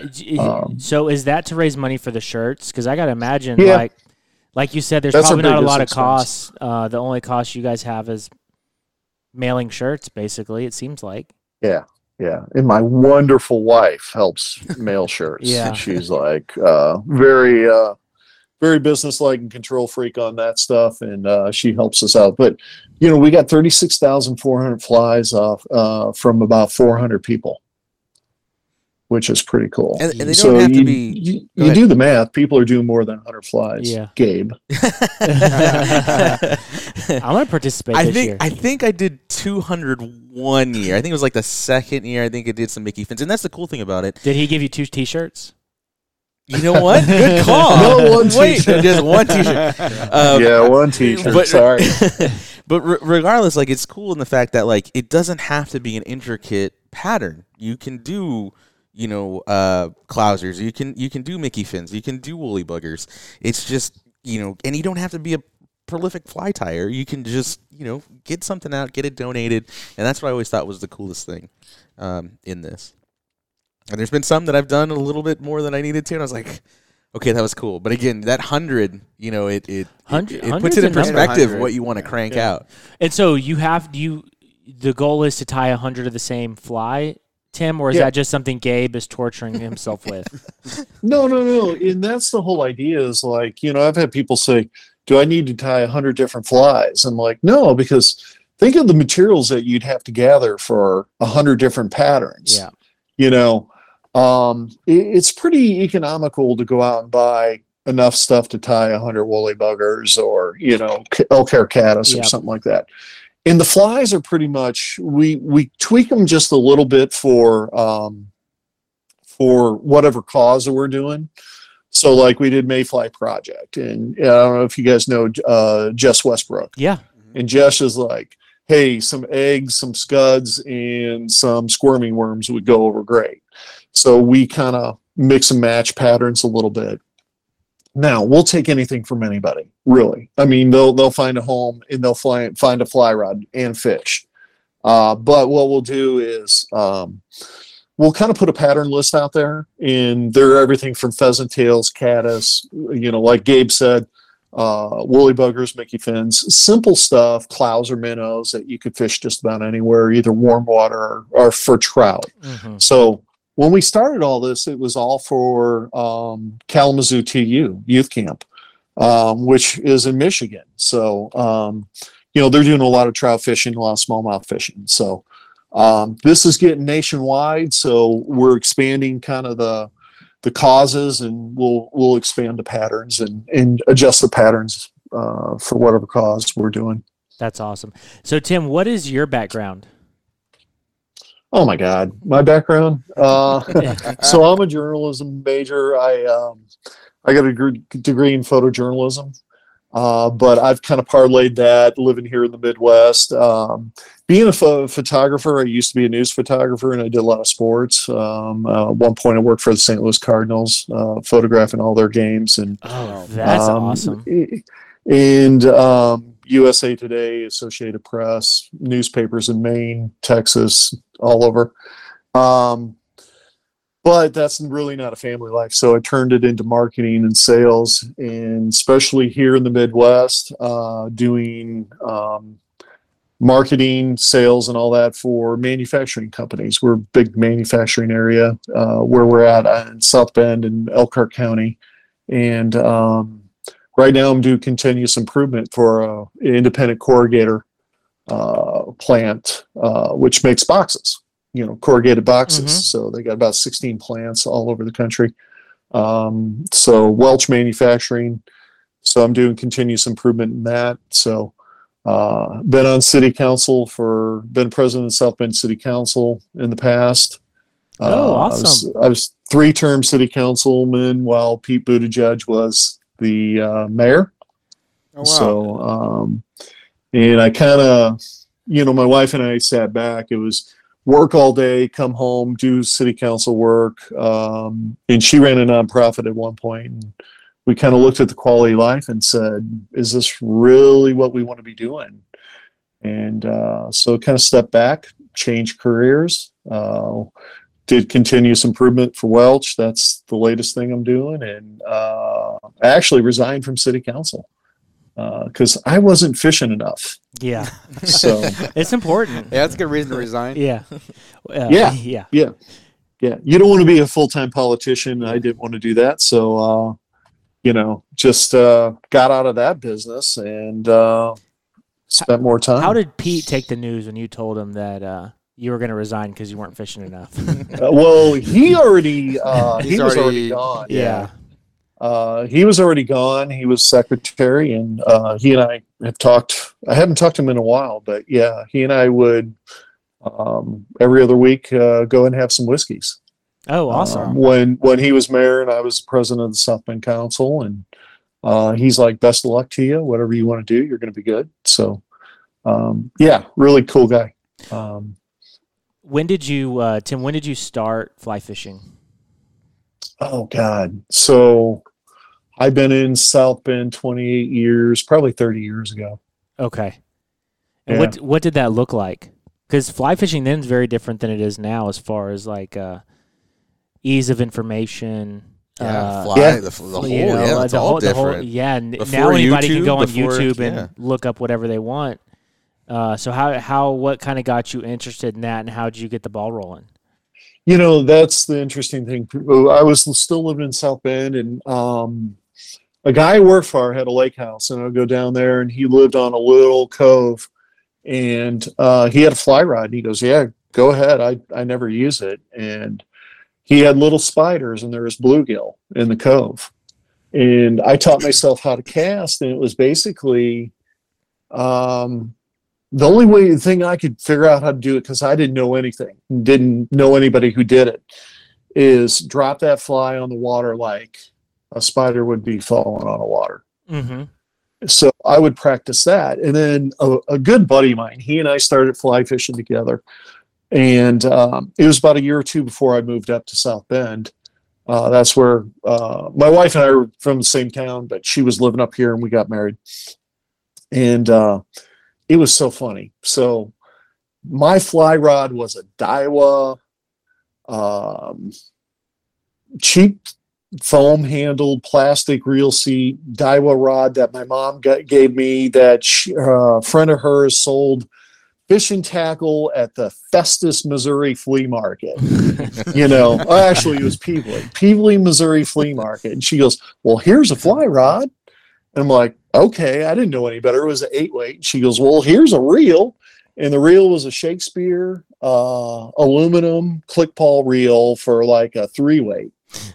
So I put this Shakespeare reel on this 8-weight rod. It was an 8-weight Daiwa rod. And I'm like, man, I'm fly fishing. And, you know, so we dinked around, you know, the state parks in Missouri. There's some good trout fishing in Missouri. And then a year or two later, I moved up here. And then I discovered a block and a half from my house is salmon, steelhead, and a great smallmouth river, the St. Joseph River. Oh, wow. And so my buddy from St. Louis, he came up. And I literally am fishing for salmon. We got Chinook salmon running through our river in the fall with this Daiwa rod, with this reel, line wrapped on it, no backing, nothing tied to the reel. And thank God I didn't catch anything. But Jeff Loosemore had everything just right. You know, he had a reel, he had everything. And he hooks the salmon, he lands it. So what do you do from, you know, when you're from Missouri and warm water fishing, you know, usually bass, you lip it. So he goes to lip this, you know, 20-pound Chinook salmon. And if you guys haven't seen them, they have pretty gnarly teeth. And they just chomp down on his thumb and hand. He's bleeding.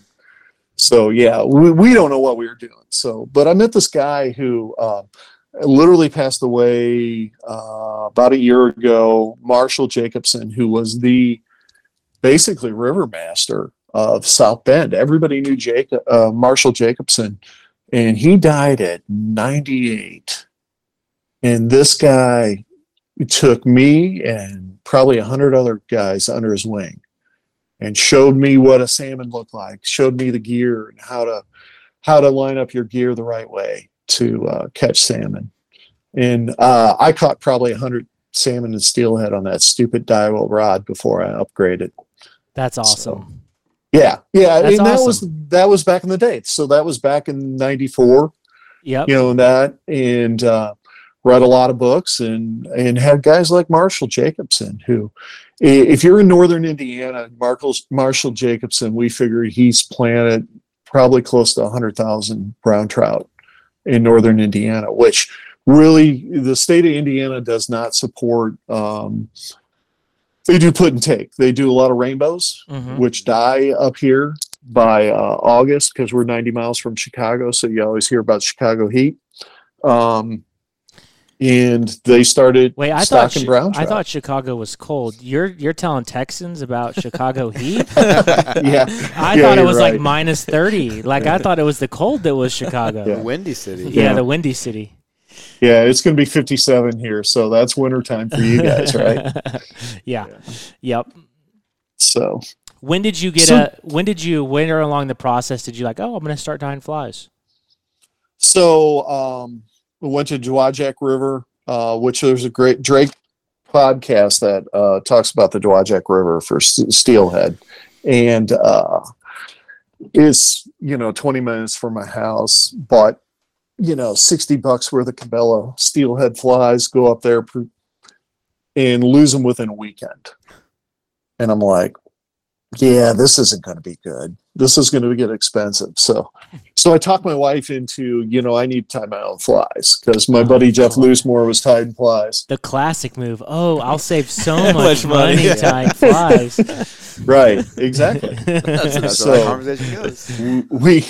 We go to this fly shop that was in South Bend at the time, and I bought $234 worth of stuff, including a vise. And it was a Regal vise. I still have it. Still tie on it. And my wife looked at me. We walked out and she goes, "Are you kidding? We spent that much money?"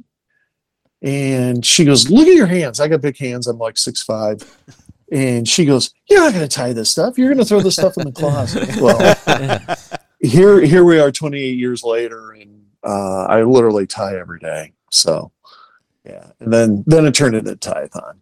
So what are your favorite flies to tie or types of flies to tie? Oh my God, everything. I got a really good smallmouth pattern. That's a Klauser minnow style. It's made with angel hair instead of like deer hair. Mm-hmm. Yeah. But everything from trout dry flies to big streamers. You have to say you're in an area where you've got, you could throw small stuff, you could throw big stuff, and yep, man. Yeah, I mean, you got everything. I mean, I fish from two-handed spay rods on the river for steelhead. And we're in the Great Lakes area. There's just, I've been really lucky at, just being in the sport a lot and being with the Tie-A-Thon. You get to know a lot of the great tiers in the Michigan area from, Kevin Feenstra, Ed McCoy, Brian Pitzer, who has fly shops, Northern Angler, and that type of thing. Just big stuff. I mean, you name it, we're tying it. Yeah. Big hex flies, stuff that looks like, hummingbirds that are mayflies, so yeah, just about anything. What do you usually matter? What are you usually tying for your donation? You know, what I'll do is I'll do whatever is getting the least amount of flies, and it's usually like Adams or Clousers or like blueing olives. I got a great blueing olive pattern, easy to tie. I literally, you can't see it, my wife turned off the light from buddy of mine's going to Montana. I just tied him 200 or 2 dozen flies in an hour right before we came on. So doing blueing olive emergers, that type of thing. Now, and you've had some guys in the past, if I remember, do upwards of 1,000 flies. Whoa. Is that correct? Yeah. They're doing it for the whole year. They're tying, and then they just send up what they've hit. Because gosh, love that's to tie. 10 T-shirts. I know. That's 10 T-shirts, and they're all tank tops. That's a crop top. Yeah, it's crazy. I got to update the all-time list, but we literally keep a list of people who have tied over 1,000 flies, and kind of the 1,000 Fly Club. Yeah, and that's awesome. I got to update that list, but like. You guys should do a 1,000 Fly Club T-shirt. Yeah, I didn't know you did that. We're thinking of something like that, like a pin or something like that. That's cool. We got to figure that out. Now I want to be a part of that club. I know, right? Yeah. There's a guy locally, Todd Azell. I think he's second on the all-time list. He literally, a couple of years, tied every pattern. Sometimes we have 12 patterns. Mm-hmm. He'll tie 100 of every pattern. He did that 2 or 3 years in a row. Oh, gosh. And then there's this guy, Bear Owings in South Carolina, who just jumped on board about 3 years ago. And I'll get 1,800 flies from that guy, 1,200 to 1,800 flies every year. So he jumped up on the list pretty darn quick. Yeah, that's awesome. Yeah. So it sounds like you tie a lot. What are your top tips for new tires? Just take your time. I think, take classes too. If there's any, professional guides or tires that are out there doing classes or bar flies, we're going to start a bar fly program here in South Bend. Go and learn and watch these guys. And the biggest thing is keep tying, tie 100 flies for the Tie-A-Thon. When you get to 50, you pretty much got it down. But, for new tires, it's just sitting there, take your time and look at your proportions, kind of look at how you're going to do things, how you're going to put the material on the hook. But don't be afraid to cut it all off with a razor blade and start all over again. That's my mistake, because I'm always like, I guess I'll catch a fish, even if it looks awful. Oh, it will. It will. Yeah. And when I first started tying, I took a couple classes. Some, Federation or TU clubs usually have some tying classes. Take some of those. That's the best way, because they hand out the materials and learn how to tie. And I took some of those, but yeah, you can see. I don't know if you guys that tie see the generations. If you look back, and you got old box or flies in your box that you tied for years back, and how much it changes. And it really changes with me, but guess what? They catch fish. Oh yeah. A lot of people tie, How's the saying go? Tie to impress your friends, not the fish. Yeah, pretty much. Yeah.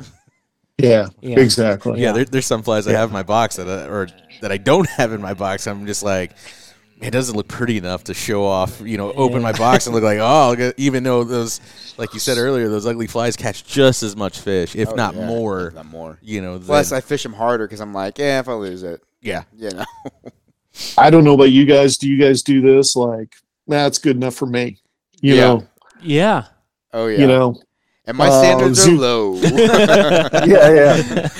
Like zoo cougars. Like, all right, I'm not going to trim out that head. Yeah. You give it away or you put it in auction or something. You're going to make them nice and neat. Hell, put it on, just trim it down so it kind of looks like a muddler and go fish it. Yeah. Tim, what's your most memorable experience fly fishing? Whether that's catching a specific fish, a memorable fish, or a memorable moment, what sticks out in your mind? So this is a bit of a story, but this is probably the thing that I love the best. So buddy of mine, Jeff Stanifer, and I, we go up on the Osable River. I don't know if you guys ever heard of that in Michigan. Yep. So the south branch of the Osable River is famous for some big, big trout. And we're going up for brown drakes, which are spinnerfall at night. So we have the spot that no one ever goes into. They do now, but at the time, a lot of people weren't getting into it. It was really hard. And we fished it. We were on night number 4. Up until that point, we didn't take a fish under 16 inches. Everything in the 20s. Every night, dry fly fishing, spinners, brown drake spinners. And we took a couple 20-inch fish. And we had some bigger ones that we missed. So night 4, we go up there. There's a car parked where we're at. It's like, what is this? So we go down. There's 4 guys on this river. And, you get to your spot early, you map and never seen anybody up here. They're sitting, one guy's sitting on the log that I caught a 20-inch brown the night before on. And I'm like, they don't know what they're doing. They're just pounding water. So we're like, hey, can we walk up above you? Yeah, go ahead. So we get up above. We're sitting on a log just waiting for the night. And this guy comes up. He kind of wades up to us, and he goes, hey, is this river a good river to fish? Jeff and I look at each other, and he goes, well, should we tell him? I'm like, yeah. And it's like, yeah, you're on world-class water. This is the Osable. You're in a great spot. And he goes, we don't know what we're doing. Okay. And you guys are like, well, yeah. we can tell. We're thinking what we're going to do. And finally we're like, okay, what's your name? My name's Ray. I'm like, all right. I go, you know what you're doing? He goes, no. Huh. All right. Nothing's going to happen until this evening. Who are those guys? And he goes, well, that's my brother. That's my brother-in-law. And that's a friend of his. All right, they're all sitting on the wood where the fish are. So have them move to the other side of the river. He goes, okay. He goes, you're on world-class water. Well, let's look at your flies. They didn't have any flies. Really, they didn't know what the hell they were doing. And, all right, we gave them some Isonychia mergers, and then we gave them some brown drake spinners. And we're like, all right, spread out. Wait till fish start rising, because the hatches have just been incredible that week. Best I've ever seen in Michigan, far by the 28 years I lived up here. And so we're like, we'll come down, see how you guys are doing, get over here, put the ISO on right at dusk, fish that for a while if you see rising fish. And then when you see bugs in there, because you'll see these, just beautiful drakes, flip over to that. So Jeff and I are fishing. He hooks in an 18-inch fish, lands it. He walks down. Completely dark. We're in this deep forest valley. No moon. Moon came up and went over the other hill. And these guys don't know what they're doing. And I hook a nice, about 17-inch fish, get it off. We wade down. They're standing there. They don't know what to do. And so Jeff was down a little farther with 2. I had 2. Ray and his brother And this, right where my fish that I took the night before rose, there's this 19-inch fish that just, we didn't know the size of it, but this fish rises and just kind of toilet bowl sucks in a bug. I'm like, you guys hear that? And in the dark, Jeff and his buddy down below, I can't even see Jeff. That's how dark it is. He goes, I heard that down here. And, I go, all right, one of you guys are going to fish this fish. And Ray's like, all right. His brother's like, Ray, you go do it. I go, now, you can kind of see a bleached out log in the water. And I go, that thing is like 2 feet off of it, 2 feet up. I go, can you make that cast, Ray? And he goes, I don't know. It's dark. I've never done this in the dark. And Ray actually makes the cast, put it on the fish, and it ate the very first time. What? Fish goes nuts. Jeff and, the guys he was with, they turn on headlamps. We turn on headlamps. Big fish. We put it in the net. We got a measure net, and it was 19 inches, and it had a little blue heron mark on it where it tried to get in tail. Ray, it was different than my fish, but he literally caught it on the same log. So there was a 19, 18, and a 17-inch fish taken off that log in 4 nights. And Ray's, they're hooping it up. They're sharing a flask. They're all, and Jeff and I are like, okay. He goes, that's the biggest fish I ever caught. He goes, I've only been doing this for like 2 or 3 years. Jeff and I go, all right, how in the hell did you guys find this spot? He goes, we don't know. He goes, we all have 1-year-old babies at home. And our wives, it was right before Father's Day. It was the weekend before Father's Day. And our wives said, hey, you know what? You guys get 24-hour reprieve. Go somewhere, have fun. Literally 24 hours. So they drove up. They just got in their car from Lansing, Michigan, drove into the South Branch in the Mason Tract, which is public land, and they just stopped. They've never been there before. They didn't know what they were doing. They just stopped, and they got out because they knew they needed to start fishing because they had to be home in 24 hours. And that was their fish. That was their evening. Just made it for Ray. He goes, we literally have to, by 9 a.m., get back on the road to get home and complete our 24 hours. That is awesome. And Jeff and I were just like, it kind of harkens back to what Marshall Jacobson did for us, is go out and show other people how to do this. What a cool story. So, that is awesome. Yeah. So, okay, yeah. I have a question. How do you fish? I've never done, pitch black fishing. Have you guys? No. How do you know? How can you even see your fly and know if a fish ate your fly? Well, I used to be a news photographer. Well, you'll know what. I mean, they'll hit it. We do a lot of mousing up here. You guys should try that down there. I've done it for warm water fish, too. Mm-hmm. Skate and mice. Have you ever done that? Well, I know there's a couple of guys. I fish mice, but I've never done it at night. Well, I know there's been a couple, with the local club does the white bass run. Yep. And they'll go and fish all evening. And they got the headlamp, and they do that, and they just they know where some of these spots are where they're going to cast to, or maybe the moon's out enough that you can see it and throw those things out. The white bass fishing I could see because you're fishing a clouser, you make a cast, strip it back, whatever. But if you're fishing like a dry fly and you're trying to hit a specific spot for a fish that's feeding, and then you can't see it eat, you may hear something, but do you know that that's your fish eating? If there's fish rising everywhere, maybe that makes you a better you're one with what's going on. To the most part, you won't hear fish rising for these. You're just blindly casting. Mm-hmm.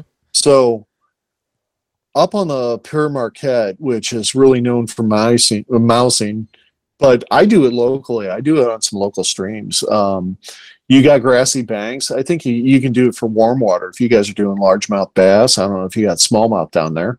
We have guads and stuff, but I'd be too worried about running into a snake or something. Can't see. Yeah. We don't have a lot of snakes up here. Well, that's our problem. We got too many. I feel every time I go fish, before 6 and after 7, I'm going to see a snake. Yeah, in the evening like that. Morning, yeah. Wow. Yeah. Come on, guys. Especially water moccasins. Grow up. That's a hard pass. Come on, where's your dedication? Fish a snake pattern. What we do up here. Fish a snake pattern. I did think about that the other day. Yeah. Big articulated. Yeah. Little snake pattern. Yeah. Oh. But up here, you kind of get the lay of the land or the banks, and you figure out how far you're going to cast. I put a little flashaboo. There's glow in the dark flashaboo. Oh. I'll put it on the top of my mouse like a post and light that up, and that'll kind of give you an indicator. I think SA and a few other people, Rio, are making glow in the dark fly lines. Fly lines, yeah. Oh, really, and those don't spook these fish. How long are your casts? How far out are you casting to these in the evening or in the night? You are casting to the bank, but you're using like 15, 20-pound tests. You're using big stuff. Like on the Pier Marquette, you kind of get the lay of the land of where you're at. You know, usually you're doing it from a boat, and you know your cast is 10, 20 feet, and you smack it on the water. The sound helps. Then you high stick it and just kind of have the bug or the mouse swim with its head upstream and kind of drag it across the current like it's swimming across. Mm-hmm. And if you think about it, a mouse will swim upstream. And I miss like the first 10 fish I ever did this for because they just explode and it scares the hell out of you. And, it's dark.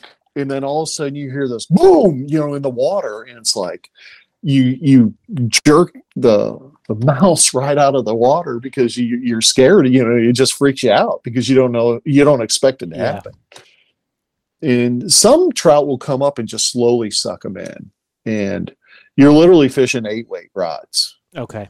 Because where we're on the Pier Marquette, the Manistee, the Osalvo, there are 36-inch browns, resident browns that'll come up and eat these things.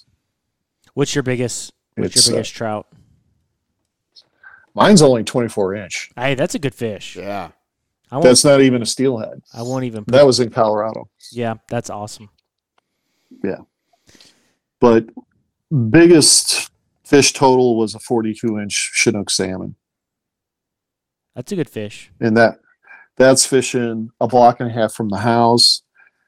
Fall, downpour rain, about 52 degrees. Just my buddy Jeff and I fishing, and you knew it was halftime because Notre Dame band was playing at the stadium. We're close enough where you can hear the Notre Dame band, and probably not a soul fishing on the river either. Right. Yeah, it was just us two. Everybody's watching the game. Yeah, exactly. Yeah. Well, cool, Tim. Where can people find you and the Tie-A-Thon and all of that information? Best place right now is Tie-A-Thon at Facebook, and then Tim E.L. Scott. It'll come up that or Tie-A-Thon. I'm not savvy enough to get the Tie-A-Thon its own Instagram page, but on Instagram, if you look up Tim E.L. Scott, it'll direct you to the Tie-A-Thon. Okay. And right now, that's the best thing. We'll put up videos. I do tying videos, show you the patterns that we're tying. So if you're not really sure of the pattern, that's on there, or PM me, and I'll walk you through anything. Okay. I've done that for a lot of people. And then you said it's going to start up. When is the next Tie-A-Thon going to officially start up? November 5th, I believe. Okay. And I'll send you guys some info on that, let you know when that's going to go. And then, we'll advertise it for you too to remind everybody. Yeah. Okay. That's cool. Yeah. Yeah. And I appreciate you guys asking me to come on and talk about it. This was great.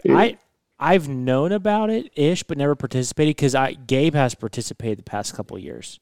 Yeah. So, he used to come. But that's the thing is, I don't know what you guys really think about Gabe, but meeting people like Gabe, I mean, the 16 years doing this, I've only had like 2 bad experiences. Oh, and we usually get. Can we talk about those? Because that's really good podcast content. Yeah. Tell us those experiences. We don't have to name any names. No, when people sit there and there are actually people there are people in my own town that sit there. I had one guy who, well, didn't I give you flies? I thought I gave you flies. You know, when you did, wanted credit for flies that, you know, you didn't give. Yeah, and, gotcha. And then wanted to put it on social media. Oh, wow. I literally put it on Facebook page. And I'm like, I left it up and I said, no, you didn't. I left it up for 24 hours just to, you know, not to say anything. But, and Gabe, you can attest to this. Mm-hmm.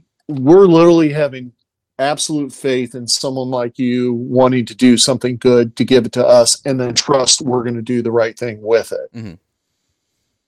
This all comes to a screeching halt if someone thinks we're collecting flies for ourselves or selling them or doing whatever. And we list out all the recipients, and anybody can call those recipients to know that they got, you know, 10 plain old boxes of flies. Yeah. You know,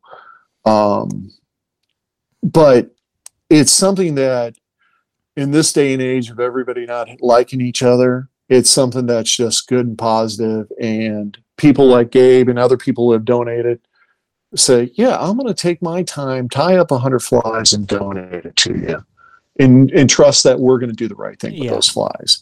And that really means a lot. We're so blessed and lucky that only like 2 people have tried to pull something and it just didn't go anywhere, which is good. That's good. Well, Tim, we really appreciate you coming on. This was great. I'm going to participate this year. 100%. Yeah. I don't know. I gotta go back and count. I need to go back and count what I've already donated to see what I'm short for that 1,000 group. Yeah, Tim, is it 1,000 in one year or 1,000 combined? Lifetime. No, just over time. Okay. So I think we got, so the math to it is like, I think we got like 69 people that donated over 1,000 flies. Yeah, and, wow. And I could do the math on that again. And those tires usually represent about 80% of the flies that we get. That group that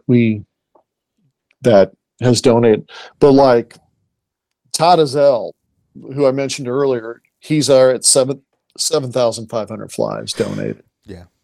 Yeah, it is pretty neat when you're doing the updates on the Facebook page, you know, showing like, hey, we, you know, so and so had donated this much, and it's just like, man, that's crazy, you know. Yeah. It's awesome, but yeah. I'm just sitting there like, man, I just got through these 100, man, yeah. 2,000, forget it. Oh, the other thing is, just quickly, shout out to Texas women fly fishers. They've been stepping up. Them and Colorado women's fly fishers and fly girls in Michigan. Those organizations have really stepped up. And if you guys know any fly clubs or anything that want to do that, this goes to their credit for their nonprofit too, you know, that they're donating to other nonprofits. I'm a member of the Alamo Fly Fishers here in San Antonio. And cool. I'll make sure that they get the memo too, because that's a big-time tying group. More than I'd say it's almost more of a fly tying club than a fly fishing club. Yeah, I feel like it's more. I mean, it's a fly fishing club, but the guys that are in there are really into tying. And so I'll make sure that they know about it. And Gabe had mentioned, too, that you guys have donated Real Recovery in the past, mm-hmm. which we all volunteer on the retreats. So that's awesome. That's awesome. Yeah. Anybody, you know, we do a lot of Zoom, or I do a lot of Zoom presentations for people, and now that COVID's kind of wherever COVID is, people are traveling, you know, we've been traveling and doing some fly fishing, but down the road, we're going to look at doing some personal visits to clubs or anybody that wants us to come out and talk. Okay, awesome. But we'll always do it by Zoom. Yeah. Anytime.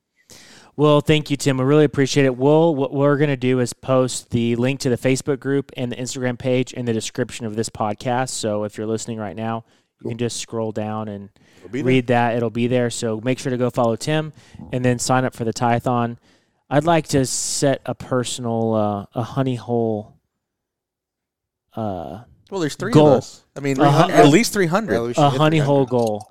I think that us and our listeners, what do you think is hard but attainable? 800 flies? 300. 800 flies. Let's do 1,000 even. 1,000 even. Let's do 1,000 even. Let's see if we can get it. I know I'm in for 100. I know you guys are in for 100. So that's 300. Yeah, so we need seven more listeners to donate 100 flies. Yeah. Right. Okay. And so if you guys are a listener and you donate 100 flies, shoot us a message. All right, Tim. Yeah. Cool. Thank you. Yeah. Guys, it's been a pleasure. This is awesome. Yeah. Thanks for doing this. I mean, it's funny. Like, I feel like I've known Tim forever. But we've only talked like maybe 4 or 5 times on the phone.